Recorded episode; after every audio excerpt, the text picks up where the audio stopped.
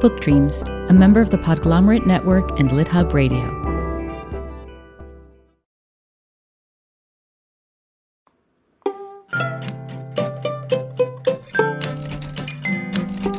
Hello, and welcome to Book Dreams, the podcast for everyone who loves books and misses English class. I'm Julie Sternberg, author of a number of children's books, including Like Pickle Juice on a Cookie and Summer of Stolen Secrets, a brand new middle grade novel. And I'm Eve Yohalem. I'm also a children's book author. My books include The Truth According to Blue and Cast Off The Strange Adventures of Petra de Winter and Bram Broen. In each episode of this podcast, we consider a book related topic. And in this episode, we consider what it's like to combine multiple cultures in one madcap romantic comedy when the characters are based on members of your own family. Such a fun topic raised by a very fun book. Jesse Sutanto's debut novel, Dial A for Aunties, is variously described as Crazy Rich Asians meets Weekend at Bernie's, and also as a hilariously quirky novel that is equal parts murder mystery, rom com, and a celebration of mothers and daughters, as well as a deep dive into Chinese Indonesian culture. As soon as we heard those descriptions, we knew we had to interview Jesse. She is an amazingly prolific and flexible writer. In addition to A for Aunties, she's also the author of a YA thriller called The Obsession, which came out in February, and the middle grade fantasy novel Theo Tan and the Fox Spirit, which is coming out next spring. The film rights for Dial A for Aunties were bought by Netflix in a competitive bidding war.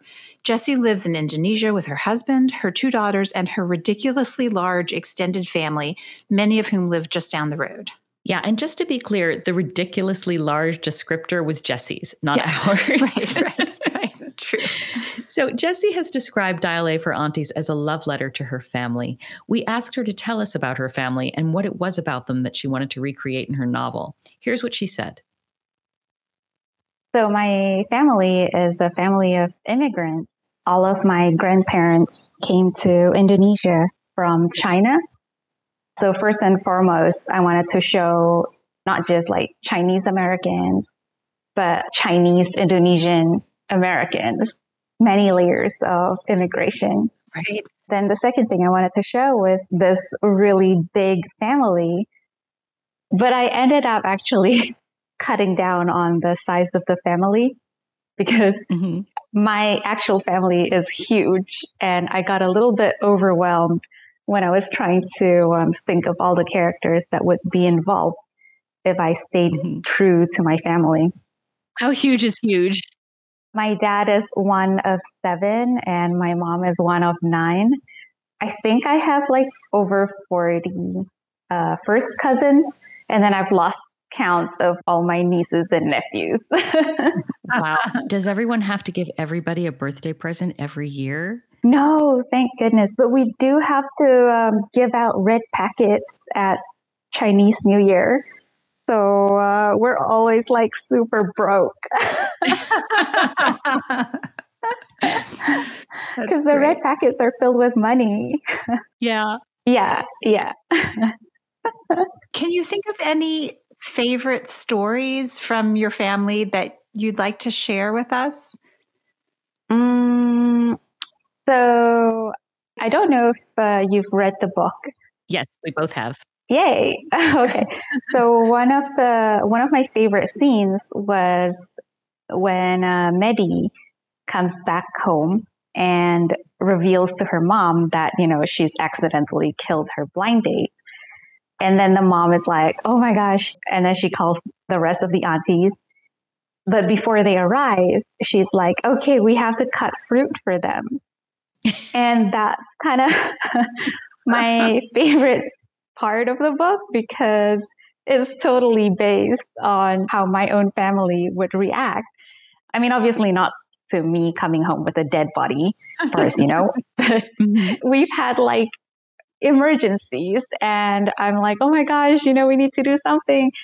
And then they'd be like, okay, okay, well, we'll call your aunts and uncles. And then they're like, but before that, we need to make sure that there's a feast waiting for them right. when they arrive.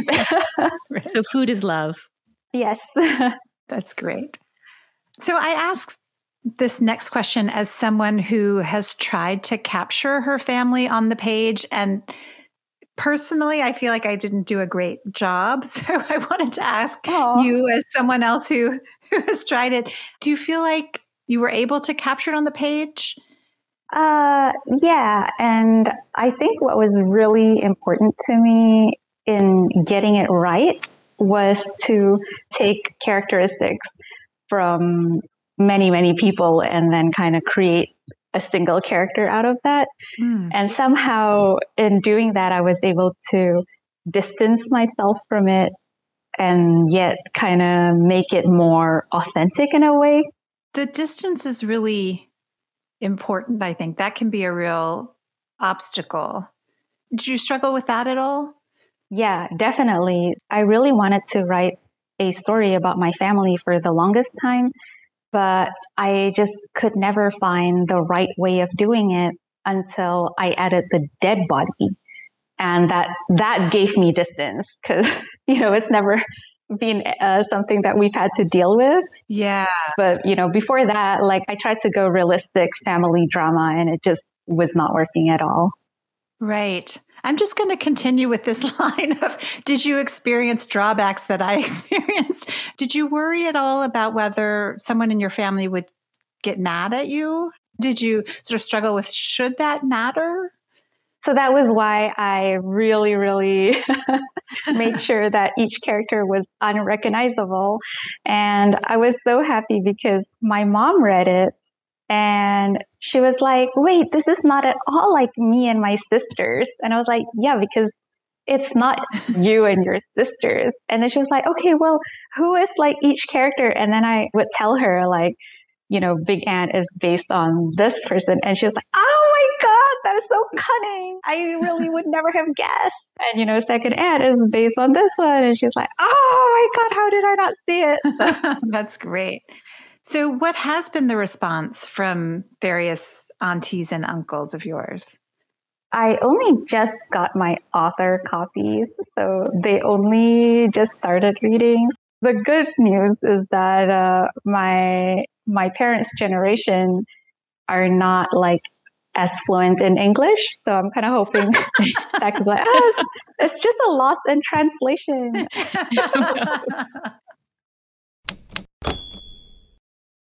In a note to the reader at the very beginning of the book, you say that while writing some of the aunties in the book, you were, and I'm quoting you here, straddling a very fine line between authenticity and stereotype. Can you tell us first why you say that? And second, how you went about walking that line? Yeah. So while I was writing it, I stumbled upon a racist meme on Facebook.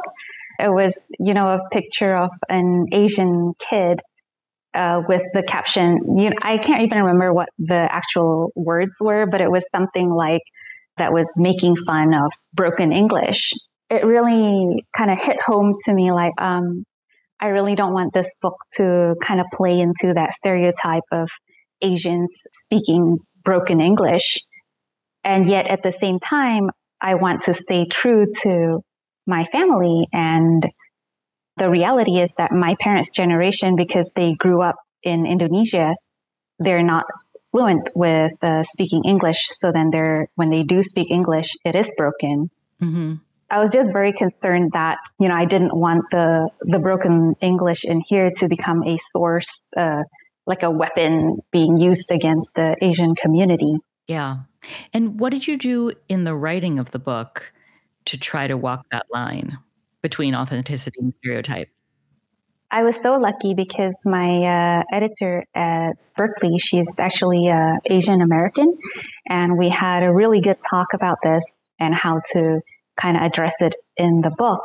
What we decided on was that we would have a lot of scenes where the aunties would be speaking in Indonesian or Mandarin to show that they're very fluent and that they're very intelligent when they're not being like hampered, you know, by having to speak in their third language. Yeah. And we also show Meddy, the main character who's kind of grown up in California, struggling to speak Mandarin and Indonesian. And then when she speaks those languages, she comes off with the awkward, broken phrases, and she's the one struggling to understand them. we hope that by doing this, we show that, you know, just because someone doesn't speak uh, fluent English, you know, it doesn't mean that they're less intelligent in any way. Yeah.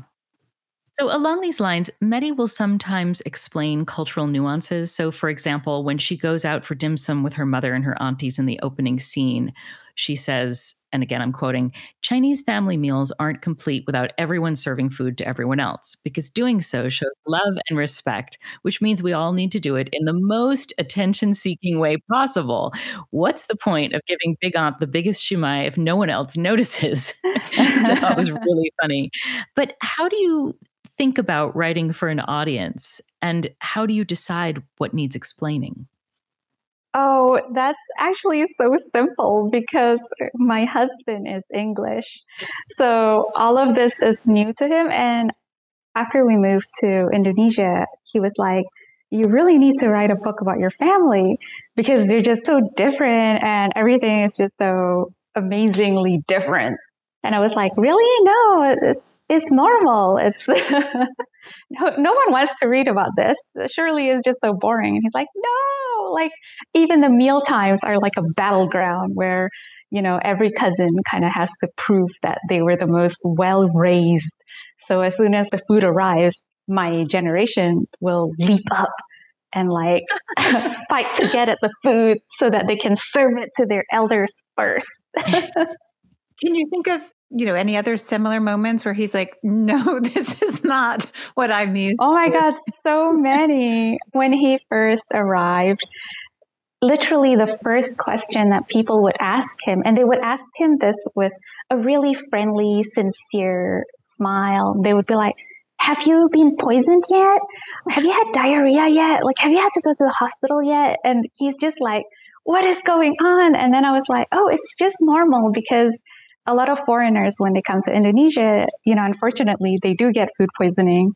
And then he's like, well, that's not a very nice question. And I was like, no, no, they're being really nice and very friendly and like very concerned. And, you know, sure enough, when he did get food poisoning, they immediately like rushed to like give him their home remedies because you know, everyone has one, right? Yeah. That's right. funny. I can imagine your English husband would, you know, we don't speak of such things. You know, that, yes. yeah, yeah, exactly. Now, like Meddy, you've worked as a wedding photographer. Can you share a favorite story or two from your time doing that work?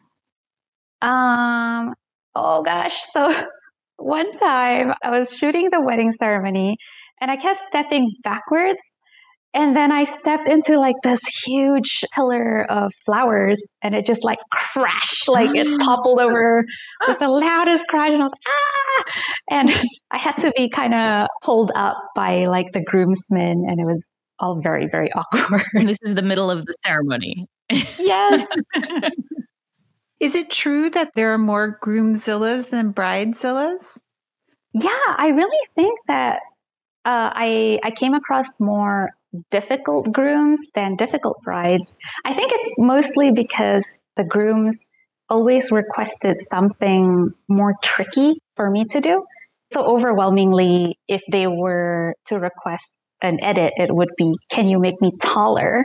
Which I don't know. I don't know how to make someone taller without really distorting their whole like features. I, I don't know. Like, so people would often ask me, you know, can you make me slimmer? I mean, I don't like doing that because you should love your own body and stuff like that. But I try to please the customer whenever I can.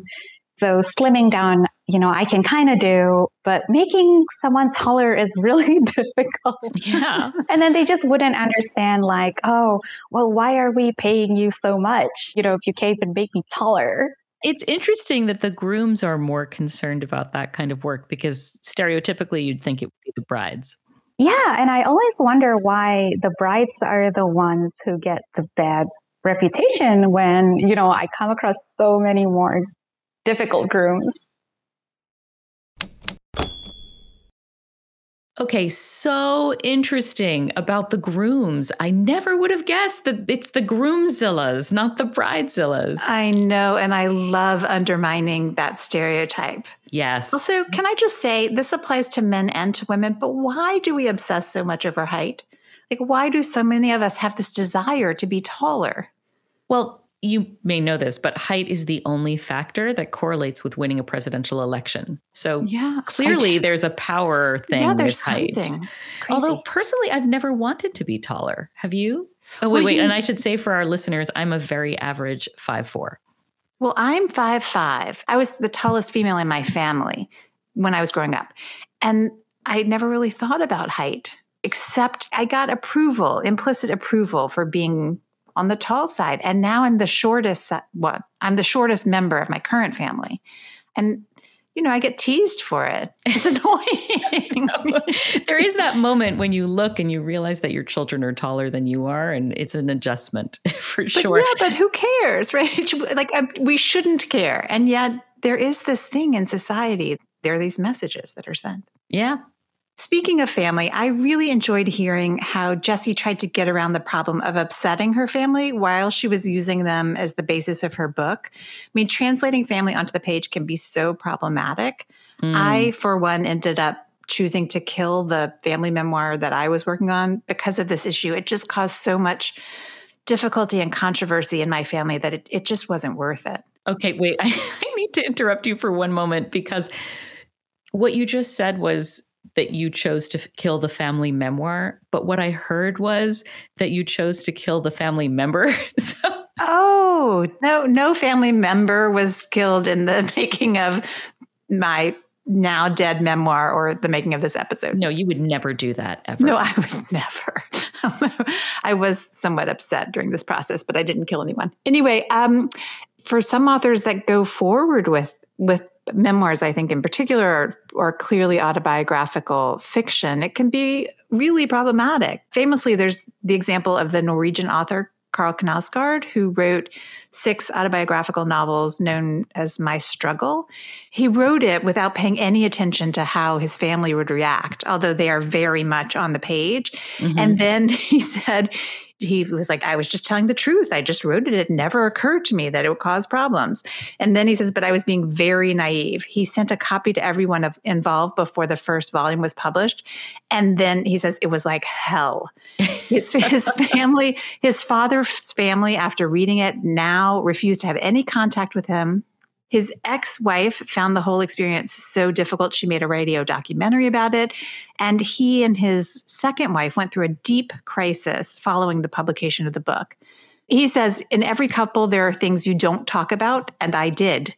It sold millions of copies. So, yeah, yeah. Everything we do has consequences. I don't buy the naivete. I mean, this is a guy who titled his book after he gave his book the same title as the most prominent Nazi text, right? Mein Kampf, my struggle. Mm-hmm. Like you can't just get a pass. I didn't know. He knew. He was being provocative and it worked. Yeah. He sold gazillions of copies. Yeah, yeah. I do think he must have known what would be upsetting, but sometimes you don't know what's going to be upsetting, right? Yes. Like, yes. We recently interviewed an author named Menachem Kaiser for an episode that's really great. He was writing a family memoir as well, and he talks about how um, he included some details about a slip cover on his grandmother's sofa that caused a real brouhaha in his family. Yes. he ended up having to take that out. And it really, truly never occurred to him that that would be problematic. Yeah, sometimes a slip cover is not just a slip cover. Turns you, out. You can't predict these things. right, right. And I was also so interested um, when Jesse was talking about the letter that she wrote to the readers and how difficult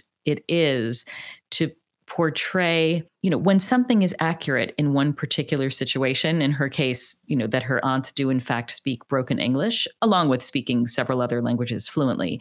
But when that thing, speaking broken English, also happens to be used as a racist trope, that is a very, as she said, hard line to walk. It just underscores how the work of translating cultures is difficult and complicated. Yeah. I also keep thinking about Matthew Salesses, whom we interviewed in episode 50, another great episode I highly recommend. He wrote a book called Craft in the Real World Rethinking Fiction and Workshopping, where he essentially said, don't. don't try to translate culture. Just know who it is you're writing for and write for them. And don't worry about anyone else. They'll figure it out if they really want to. Yeah, that connects in my mind anyway to something that Paula McLain said when we interviewed her.